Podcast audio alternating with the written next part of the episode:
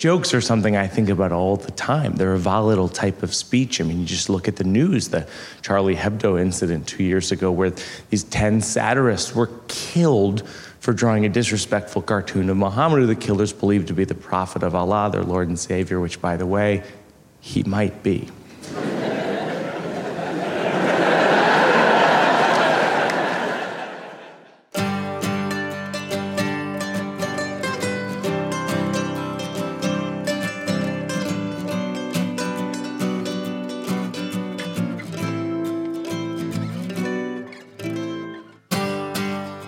Guest for this episode is a delightful storyteller, a skilled comedian.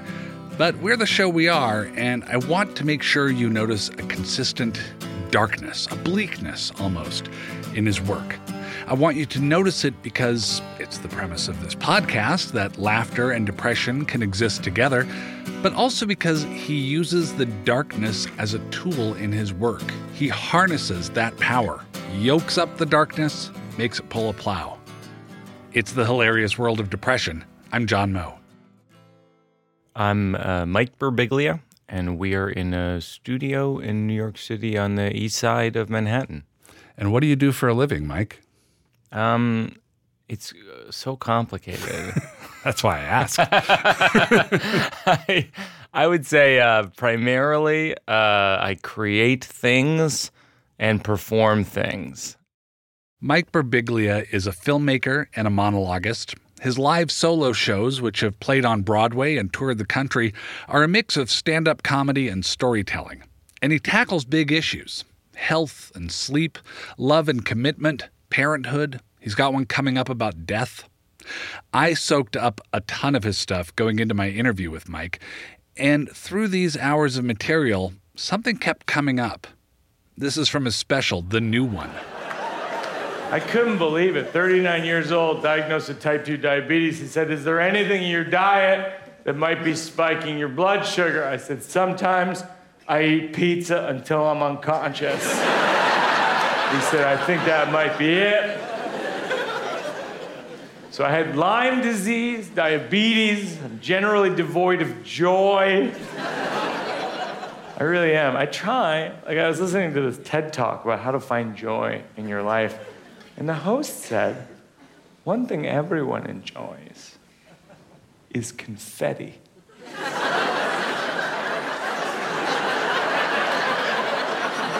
and I thought, oh no. I hate confetti. To me, confetti is just garbage that we throw into the air. It's like cancer, life threatening sleep disorder, Lyme disease, diabetes I dislike joy.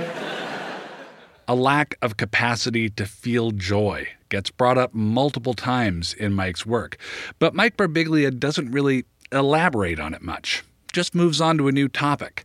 It's the kind of thing that if a friend did that, you'd worry. This is in another special, My Girlfriend's Boyfriend. I'm never going to be happy. Why would anyone want to be a part of that? I think that's not brought up often enough. I, uh, I didn't know that would be the reaction. Oh, no, that's the hopeful part. Mike Birbiglia's interest in comedy started in middle school. My brother Joe uh, is uh, five years older than me. So Joe was a senior in high school, and he was the editor of his student newspaper.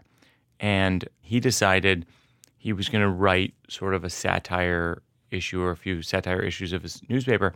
And I was, for lack of a better term, like a sounding board for his ideas because we shared a bedroom. And that's when it uh, the the bug bit me for for comedy. I was just like, oh, this is this is amazing. What was so amazing about it? This this idea of that instead of writing the thing you're supposed to write, you write the opposite of what you're supposed to write, mm. or you write what you're supposed to write, but that has a right turn at the end. And that just seemed uh, thrilling.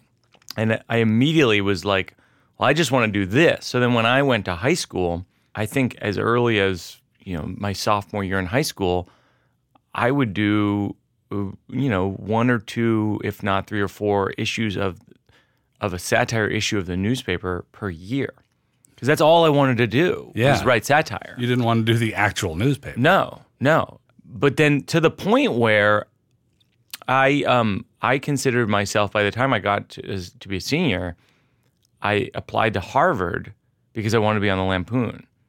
Of course, I was rejected from Harvard. They had no interest in me. I was not qualified to go there at all. In my mind, I was so delusional that they would want me Hmm. because I was one of the best high school satire writers in America. Of course, there's no metric for that.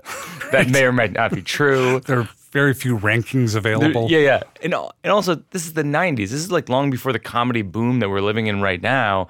So it's like, I literally showed up to my Harvard interview and I brought all these satire issues of the newspaper and I just, here they are. This woman's a lawyer, a very distinguished person. She goes, okay, like clearly she's never going to read these papers. Yeah. Never. Doesn't even look down at them on the table. No. And then she says, Is there any other reason you want to go to Harvard? And I said, No.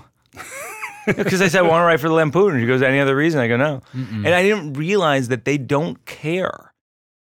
Mike went to Georgetown in Washington, D.C. instead. In college, he worked the door at a Virginia comedy club, eventually hosting shows there, learning stand up. After college, he was a road comic for several years. In 2005, Mike told a story on stage that would change his life. He told a festival crowd that when he was on a tour of Western colleges, one night he ran through a second story hotel window while asleep. And after that, he diverged from regular stand up in his act, and his writing went a lot deeper, got a lot more vulnerable, and he created a one man show, book, and movie called Sleepwalk with Me about that incident at the hotel. That story by Mike of his lowest point brought him widespread fame and acclaim. Describe what REM sleep behavior disorder is. REM sleep behavior disorder is um, occurs when people have a dopamine deficiency. It's a chemical that's released from your brain into your body when you go to sleep that paralyzes your body so that you don't do what's in your brain, so you don't act out your dreams. People who have what I have often act out their dreams. And so in my case, and this is covered in Sleepwalk with Me, the movie, which I gosh, I you can rent in a lot of different digital spaces right now, but I don't think it's free. Um, I wrote a book about it. Oh, you know what's free? it's always like what's free, so people can go and find it for free. You know where it's free is the audio of the show version is on Spotify for free. Yes. So there you go. Yeah. And uh, yeah, I, I jumped through a second story window in in Walla Walla, Washington, in, at, a, at a La Quinta Inn or a La Quinta Inn, and that's when I knew I had to go to see a doctor. For years before that, I thought maybe I should see a doctor, and then I thought maybe I'll eat dinner, and I went with dinner for for years. I I always I, I don't know if I had a grudge against you when when because I jumped through a window. It's because too good. It's too it good of an sounds example. so awesome. Well, I went to college in Walla Walla, Washington. Oh my gosh, Whitman. Whitman College. That's where I performed that night. Yeah, and and I always thought, you know, I've fallen down and done dumb things in Walla Walla a hundred times. Why don't I have a career as a monologuist? That's hilarious. It's not so fair. Are you from there? I'm from you- Seattle area. Oh, okay. And then you went to college in Walla Walla. Yeah. And do you know this is a bizarre factoid and coincidence? The father of sleep medicine is is Dr. William C. Dement at Stanford. He's from Walla Walla. Is he? That odd? And then and then um, there is a very prominent sleep center in Minnesota. Oh, okay. You should know that. University of Minnesota has perhaps between Stanford and, and Minnesota, I think those are the two most prominent sleep centers in America. Wow, it's Yeah. amazing. I've been so close to so many of them, and I've been had such insomnia for so. Do you have insomnia? Oh yeah, it's horrible. Yeah, No kidding. Runs in the family, but um, Do you try anything? Do you try tricks? Uh, I've- Meditation, I've, like tried tricks. I've tried meditation, and and it'll come and go. It's it's in a pretty good place now, but it'll go it'll go for you know it'll come roaring back and then just be awful for a while. The, the thing I recommend for, because I've had insomnia before too, Yeah. the thing I recommend for people always is, and this is Dr. William Dement's book is called The Promise of Sleep, and I couldn't recommend it more. He wrote it years and years ago, but it's like very user friendly, very readable. But I would say like a big thing with insomnia is um, a, a slow ramp into sleep. So, so in other words, like as you're going through your evening, turning off lights, uh, uh, turning off the TV, Yeah. turning off your computer, turning off your phone. Those things are all stimuli uh, Right. akin to drinking caffeine. You Yeah. might you might as well be drinking coffee all night. Well, and the screen says to your brain it's daylight. It's, That's it's right. daytime, so you should get up, yeah. which doesn't But help. but I but but I always describe like what I used to do as just crashing into sleep. Mm. And you you don't want to crash into sleep. You want to park. Mm. Park sleep. It's a it's a chilly pool. Yeah. Before you go swimming, you've got to exactly. got to wade in. I was kind of touched by Mike Birbiglia's concern for my sleep in our conversation. Part of his concern came from his interest in sleep medicine, but also there's empathy for people who have been in tough situations similar to his. And that brings us back to that dark undercurrent. I'm not diagnosed as a depressive, uh, but I always relate to people who are. Uh, in other words, like when I was on tour with um, uh, a bunch of years ago, Chris Gethard uh, opened for me on the Thank God for Jokes tour. Chris Gethard is a comedian and actor. He's been on our podcast before. Chris created a one man show about his depression and his attempted suicide called Career Suicide. So we spent like a lot of time on a tour bus together. In in some ways, I helped him find Career Suicide, his show uh, about being depressive and suicidal. And in some ways, he helped me found, find my movie Don't Think Twice, which is about improvisers. Mm-hmm. And the reason that we sort of we spent literally so many hours on a bus together that I've, it's one of those things where eventually on a car ride everything comes out. Yeah. You know that thing? Yep. And and it's like because there's nowhere to go. So one night I was on the bus with Gethard, and he told he tells me his story about about uh, attempting to commit suicide, and I just go, "That's what your whole show should be about." And he and he goes, "Yeah, that I don't think that'll anyone will laugh at that." and I go, "No, no, no. That if I go, I mean, and this is my this goes to my overall theory on comedy is if you can take the darkest, saddest, uh, deepest thing that you experience um, and make that funny, which is challenging. That's sometimes I, I, I want to make sure I don't leave that out. If you're able to do that, I think that you've got the best comedy on your hands. And that's why I said to Chris, I go, if you can make that story funny, then you're you're golden. People are going to love to hear that Yeah. because it's going to be not only make them laugh, but it's going to give them a sense of comfort and connection. Something that I've noticed eh, about uh, your your shows, your one person shows, is that there's often um, a mention of a lack of joy in your life. There's, Sure. there's a there's a, but you don't often explore it. at- Sure. at, great That's right. length. That's right. You, you drop it in like, oh, and then I've I've barely ever been able to feel joy. But then this other thing happened. I'm like, wait, wait a Sure, second. I'm, sure, sure. I'm yelling at the at the screen. But you say you've never been diagnosed as depressive, but it sounds like you've got this persistent darkness that is both present and also important enough to you that you mention it. It's funny you should say that because the sh- the new show that I'm writing right now, which is and I, I, it's important that I say tentatively titled because it's not officially titled, is called the YMCA Pool, and it's and I always, I always say the new one, my last show, um, is about birth, and this show is about death, and it, and it's all about how much I think about death, and how especially in middle age, how I start I'm I'm seeing natural causes for the first time as a real thing and not just this thing far in the distance or a hypothetical. It's like, oh no, there's natural. You know, you the the phrase for middle age is over the hill. And Yeah. I never understood that term till I got on the hill and I looked around and I go, oh, there's natural causes. They're not close, but they're coming. Yeah.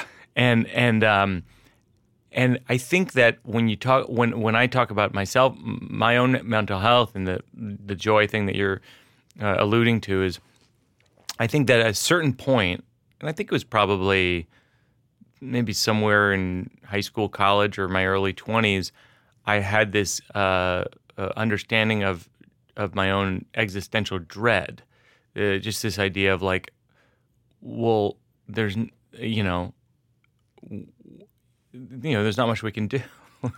Yeah. We're gonna we're gonna die. It's gonna be either instantaneous and soon, or it's gonna be in Protracted 40, and 50 horrible. years Yeah. yeah. from now, and they'll uh, have some decline to it. And um, and I feel like I that's something I, I you know I, I feel like I can't get that out of my head. I think it's part of what makes me a comedian. Uh, because I think about that, and I think that part of the part of the job of a certain type of comedian is like like what the kind of stuff I do is is to take the darkness and and and and and and break it open and find the humor in it, so that people themselves can see the humor in it. Uh, because I think laughter is a great coping mechanism for uh, a lot of darkness that that surrounds us at all times. What do you do after you do a show about death? I think you die. the other ones were like, I dread marriage. Then you get married. Yeah, I yeah, yeah, yeah, yeah, yeah, yeah. I think you die. Yeah, yeah. One of the jokes that that may or may not make it into the show right now is they go, when you as you get older, your physicals become more involved. Your annual physical becomes your semi-annual, becomes your quarterly, and then your doctor becomes your roommate, and then you die. then you have to go. yeah, yeah. Um, so is this then you, you talked about uh, Chris Gethard's incident where his attempt um, as being, oh, this is like the most horrible thing and you need to get laughs out of it. Is that what you're doing now with Yeah, it's the same thing. I mean, it's the same thing as all, the same thing with Sleepwalk with Me. That's what Sleep, Sleepwalk with Me was. The most uh, the, the jumping jumping through the second story window at in La, at La, La Quinta Inn in Walla Walla, Washington, was the worst thing that ever happened in my life. Um, and so it was it was learning to to take that and uh, and and and and and also talking about how I had cancer when I was 19. I had a bladder tumor, and that's in Sleepwalk with Me. Also, that's alluded to in Sleepwalk with Me. Also, um, it's finding the humor in that that I think for me, and, and this podcast is an example of this too. It's like there therein lies the service that that is possible with comedy, which is to to say, well, comedy definitely should have some laughs in it, um, but can it do more than that? Yeah. You know, and then it's like, could it be laughs and also have help people arrive at a catharsis? Mm-hmm. And so th- for me, that's all my shows. Sleepwalk with me, my girlfriend's boyfriend. Thank God for jokes. Uh, the new one, and now the YMCA pool. It's like that. That's always the goal: is is to make people laugh, but then I'll hopefully lead to some or help lead to some kind of catharsis. You don't hear the word depression a lot in what Mike says because that's not how he describes it, whatever it is. Whether he's feeling the same things you might feel or I might feel, the thing we would call depression, I don't know, but I don't think it matters all that much. What's universal is people carrying around that darkness and then deciding what to do with it. Like taking your life experience and turning it into all these performances so many of them are about having to face the thing you dread. That's right. It's so true. You know, it's it's facing uh, marriage and the commitment that Yep. goes with that. It's Yep. making another human being that Yeah. you're going to raise. And there's never what I love about them is that it's never you saying, and then I realized I was wrong the whole time. And this is wonderful. It's it's generally you saying, I'm still just as freaked out, but I have to just walk into this thing anyway. Yeah, that's important for me, and I, I that that has to do with just my taste in movies and plays and things that I like in general. Is that if for me, if something takes too glossy of a turn at the end, I don't believe what happened at the beginning. You don't trust it. I don't trust it. yeah. So I feel like you have to tell people the truth uh, in order to earn their trust to say things are incrementally better if you look at it through this lens. Um, there's like a famous Obama quote from, you know, uh, a bunch of years ago where he talks about progress is more like a, a, a ship or like a tanker that's slowly moving in the right direction. It's not. It's not taking right turns. Mike talks about his lack of joy, his dark streak, his deep seated hopelessness. A lot of people may call that melancholy or depression. Mike doesn't. Winston Churchill called it the black dog. There are all sorts of different names. But why not talk about that feeling or condition directly? I think I've never fully understood uh, uh, what it is, and so it's very hard for me to identify what it is. I mean, we we can only see the world through our own experience, and so we don't know what other people's experience is exactly, and and so and so when I say I I, I don't you know uh, I'm unable unable to experience joy. In some ways, that's sort of a stab in the dark of describing what I'm feeling, and so I don't. I mean, I do. I, I will say, like, it's it's in the book. Like, there's a, there's a description of like what it feels like for me to wake up in the morning, and I'm on Klonopin from the sleep. I take sleep, sleep Klonopin for sleepwalking, and so I have this like weird Klonopin hangover, and I I'm I, I I'm I'm, I'm sort of like a rag doll on on like three percent battery power, kind of making my way across the room to put coffee on, and and then I, I guzzle coffee, which is the liquid false promise that joy is on the way, and and and I yeah, I mean I definitely dig into it harder. I mean I think a lot of my uh, inability to experience joy is is is anxiety about uh, ten steps ahead what's tomorrow, what's next week, what's next month, what's what's in a year, what's in five years, and the sort of domino effect of that. And are you worst casing all those things? Always, always. In Mike's stories about his life, he is a deeply flawed hero. He has times where he's selfish and insensitive, unlikable, and he owns that. Probably the most challenging thing as a monologuist or an autobiographical author is that you have to admit things about yourself that are not uh, flattering. They're not flattering. They're not positive. Uh, but I think that that's the gift that you're giving the audience. You know, like it's in in the new one. I the thing that was always hardest to say on stage is, you know, when I was in my 20s, I went to the red light district and went to, you know, in Amsterdam, went to a prostitute and all this stuff. And and and and like when I was in this relationship where it seemed like we were going to get married, I ended up uh, cheating on my ex girlfriend and and all these things where it's like, oh, it's so painful to tell these stories, but it's um, I think it's essential to admit uh, your flaws as a human being for the audience to experience the catharsis of um, we have we have flaws too and mm-hmm. and and and that and that, that that's okay. I mean, so much of my comedy is correlated to uh, being raised Catholic in Massachusetts, where where everything w- was so repressed in the sense of like you're really discouraged from saying sort of how you feel about things in an honest way. And I mean people might dispute me on that but that was my experience of it. And I think that my personality was such that I would just sort of blurt things out. And when I saw that there was laughter in that, I, I sort of leaned into what that laughter was. You know, I have a joke about how I was an altar boy as a kid, and the answer is no, I wasn't. And I think it's because they knew I was a talker. I have that look about me. I, it, I, sometimes I'll have people like one time I had a guy in Boston shout like, "Haven't we heard that enough?" Like I have hecklers for that occasionally, and it's and I feel like saying, "No, we haven't. I mean, we haven't heard it enough." like like this is this is this has been going on for centuries yeah. and it might be and it's probably still going on now and we're going to keep talking about it and if it means we we tell it in the form of jokes to keep it in the conversation then that's what we'll do. You're a very funny comedian. You could probably do you know just specials that are that are full of jokes and and be on your way. Uh, what compels you to go to some of these other places where you know there are there are laughs in it, but there's something more that you're trying to do.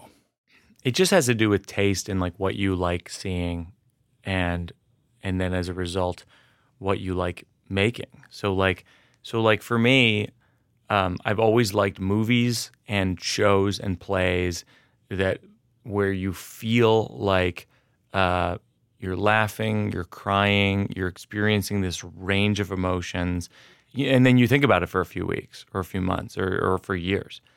And once I was bit by the bug of of that, I feel like I can't let that go. Mm. Like there's there's something about it. It's like it's like yeah, I could do an hour of stand up, but what if the hour of stand up also achieved this other thing? Where with girlfriend's boyfriend, uh, you know, it ends with the phrase like I've given up on the idea of being right, and I get like countless emails from people who go like, that special helped me let go of you know this lawsuit that I had for years that you know where uh, you know you know that I was dragging down my life in all these different ways because I knew I was right and all this kind of stuff. And for me like that's what makes it uh, your as a comedian that's what can make your job a service. But uh, making people laugh is a service too. But but I think that what I have to offer there was a I remember reading something a few years ago where it's like it's like don't think about what you want to be when you grow up. Think about what you have to contribute. Hmm. And i think at a certain when i was younger i used to think i want to be a comedian. I want to be a filmmaker. And now it's like well what do i have to contribute?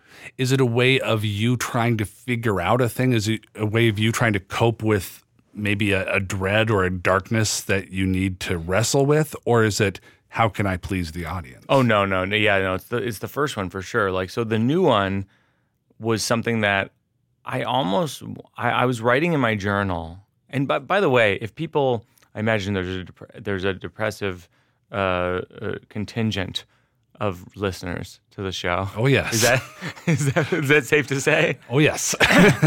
So, in my experience, I don't know if it's depression specifically that I'm experiencing, but when I'm down, when I'm feeling down, when I'm feeling sort of cornered by my life or, or boxed in, and and and confounded by by my own uh, obstacles, I write in a journal, and usually it's at the end of my day, and I'll write out all of my gripes and frustrations, and often often I'll get to the end of the end the, the journal entry and I'll actually feel better than I did at the beginning. hmm And that's astonishing. Yeah. Just as an exercise, that's astonishing. And then more often than not, I'll read back because I have like you know hundreds of these th- these notebooks piled up. But more often than not, I'll I'll read back something I wrote a year ago, six months ago, uh, you know, a few years ago, and that will make me feel better. Mm-hmm. That will make me feel comforted because I can see the pattern in my own behavior. Like, oh yeah, that was the phase of of that experience where I was, you know, feeling like you know, no one was uh, joining my team in terms of uh, making this project, and I was all alone, and I was isolated, and I was the only person, you know, working hard on this thing, and I I felt unsupported.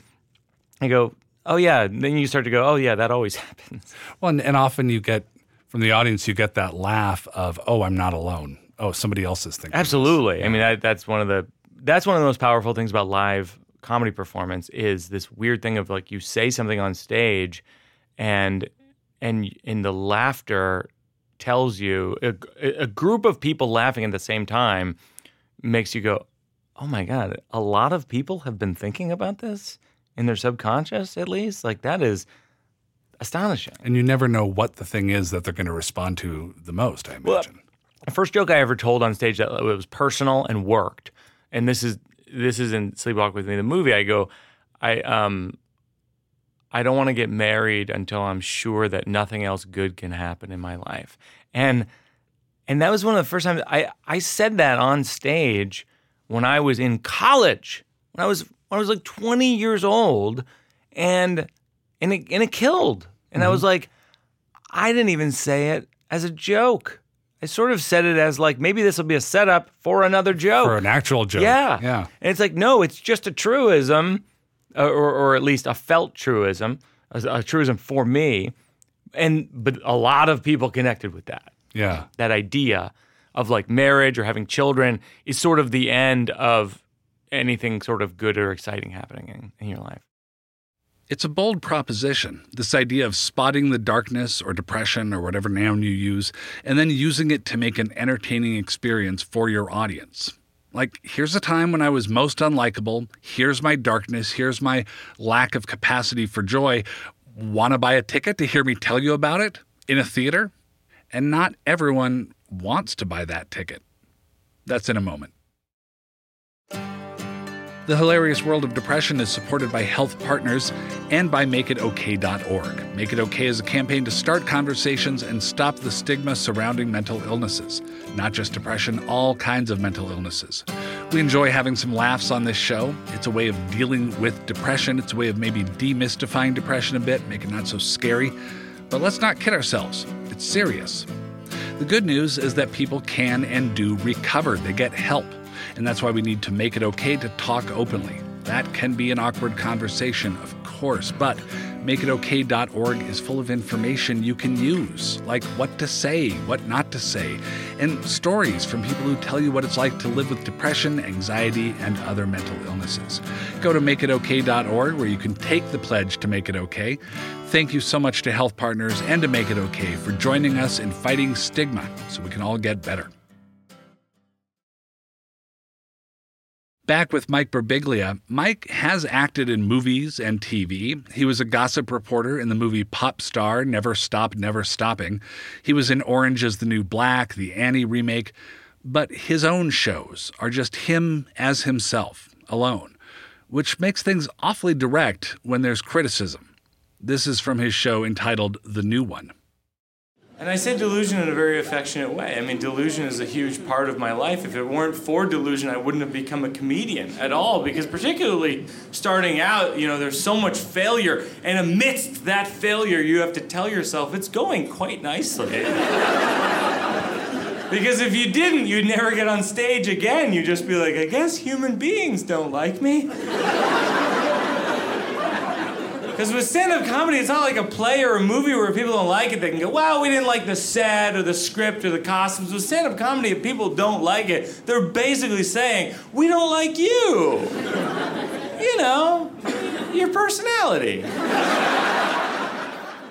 Certainly, like there's there's pushback um, when you when you uh, do dramatic work within the genre of comedy. So like the Because people the, get confused. the most prime example of this was Hannah Gadsby eh, because it was her her special was exponentially more widely viewed than anything I've ever done. I mean, it, Hannah's show was I would I, I mean I'd venture to say like an international phenomenon. Hannah Gadsby is an Australian writer and performer. Her special, Nanette, is about homophobia, misogyny, and about comedy she uses self deprecation and then turns and attacks the idea that self deprecation and self hatred belong as comedy institutions. Mike is a man, he's straight, but as a proponent of ambivalent comedy that goes after the dark stuff, he was a big fan of Hannah Gadsby. I saw it live in New York at the Soho Theater, which is a little space and it was bef- it was like a year before came on. You know, it had a deal for at Netflix, all this stuff, and I liked it so much that I bought ten tickets for comedian younger comedian friends who I thought should tell stories on stage. Jacqueline Novak, who I went on to produce her her solo show, um, uh, Chris Laker, and uh, uh, Sam Jay, and, and uh, Gary Richardson, like a bunch of comedians. I was like, you guys got to see this show uh, this what she's doing is astonishing, and um, there was an extraordinary amount of pushback at her. Yeah, um, her personally. Yeah, and even from comedians, comedians who I respect. There's like Norm Macdonald going like, ah, it's not comedy. Uh. It's just like, well, yeah. I mean, apparently it's not your type of comedy. Yeah. but but for you to put parameters on on what comedy is and can be is seemingly so close-minded and mm-hmm. and just narrow-minded and and and very ignorant, like anti-art, really. very anti-art. And it, you know what's funny? Anti-art is a good way to put it because it's it's anti um, the possibility that comedy could be transcendent mm-hmm. and can be more than just set up punch, set up punch, set up punch. Thank you, good night. Right. That that she created something larger than that, and yes, she gets that. I get pushback. Um, I sometimes get pushback um, on behalf of her fans, which is bizarre. You know, they'll go like, you know, like people are complaining about Hannah Gadsby. No one complains when it's Mike Birbiglia. It's like, yeah, they do. sure they do. well, you you have a bit in one of your in one of your shows about how ultimately in comedy people are saying it's not they're not saying I don't like that movie or I don't like that book. They're saying I, I don't, don't, like you. I don't like you. Yeah, yeah it's painful. And there's no way around the fact that it's painful. I think it's it's harder in some ways for my wife because she's an introvert and she's a poet.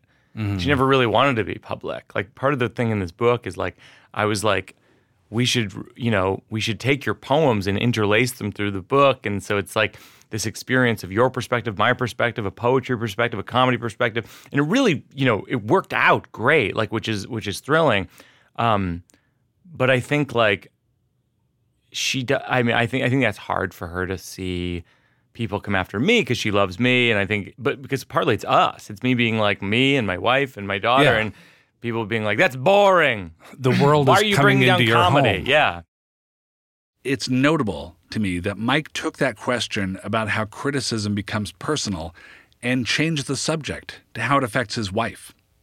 Mike and his wife, the poet Jennifer Hope Stein, collaborated on a book called The New One, adapted from Mike's show of the same name. It's due out this summer. You have to feel it, but how do you how do you protect against it? Like what barriers, what what boundaries do you set up for yourself to protect yourself? That's why I'm here today. I, we need to come up with some. Well, it does help. no, I mean, I, I mean, I, I'm proud of what I do. Uh, I'm proud of the shows. My friend John Mulaney was on uh, Colbert show recently, and Colbert asked him kind of a similar question, which is sort of like, like how do you, how do you deal with criticism and things like that? And and and John. Um, was saying, you know, like uh, yeah, a lot. Of, he's like, I think a lot of my instinct to be a comedian was like to be liked as a kid. Like I would tell, be funny, and people liked me, and so that's, you know, that that was part of it. And and and John sort of posed the, the question back to Stephen Colbert, like, how how do you deal with that? And and Stephen Colbert said, uh, he said a lot of people hate me, and he goes, and I know that, and and then what I've had to come to grips with is the fact that it's not for them what I do is not for the people who hate it. It is for the people who get something out of it, and that's who I'm working for. Yeah. And and that's how I feel about the new one and my girlfriend's boyfriend and Thank God for Jokes. It's like, no, no, this is for. I mean, Thank God for Jokes. I got an email the other day from someone from France who thanked me for um, acknowledging the Charlie Hebdo incident in the Thank God for Jokes in the final monologue Yeah. and it was a really heartfelt email and and it, it it's affirmations like that where it's a little more thought through and conceived as as a piece of correspondence than like a Reddit thread Yeah. let's say and and I go okay well as long as I'm connecting with this intelligent person who has a clearly formed thought about this then that's who it's for to use the words of Stephen Colbert that's who it's for Mike Birbiglia is on Twitter at Birbigs. His specials and albums are in all the internet places.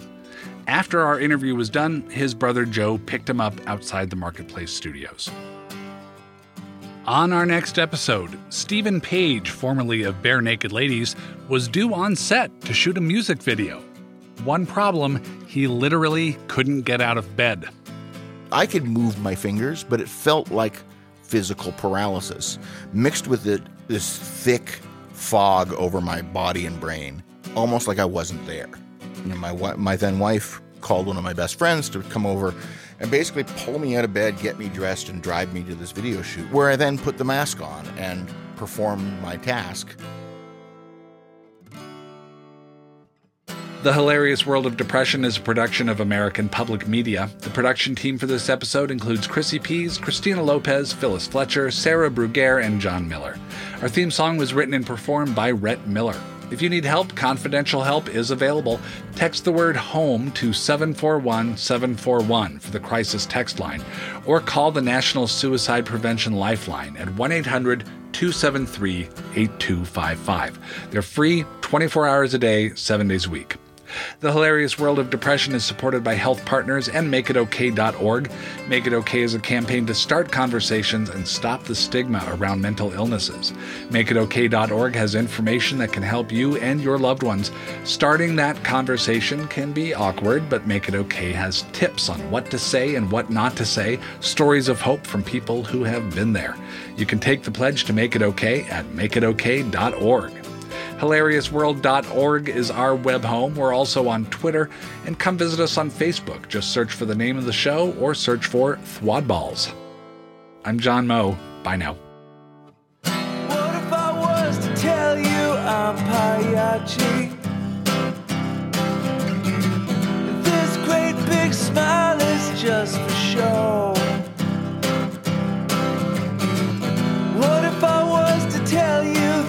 Just grease paint? Would you say I'm a hopeless case? Say it ain't so. Would you say I'm a sad clown? Tell me something I don't know. Would you say I'm a sad clown? Tell me something I don't know.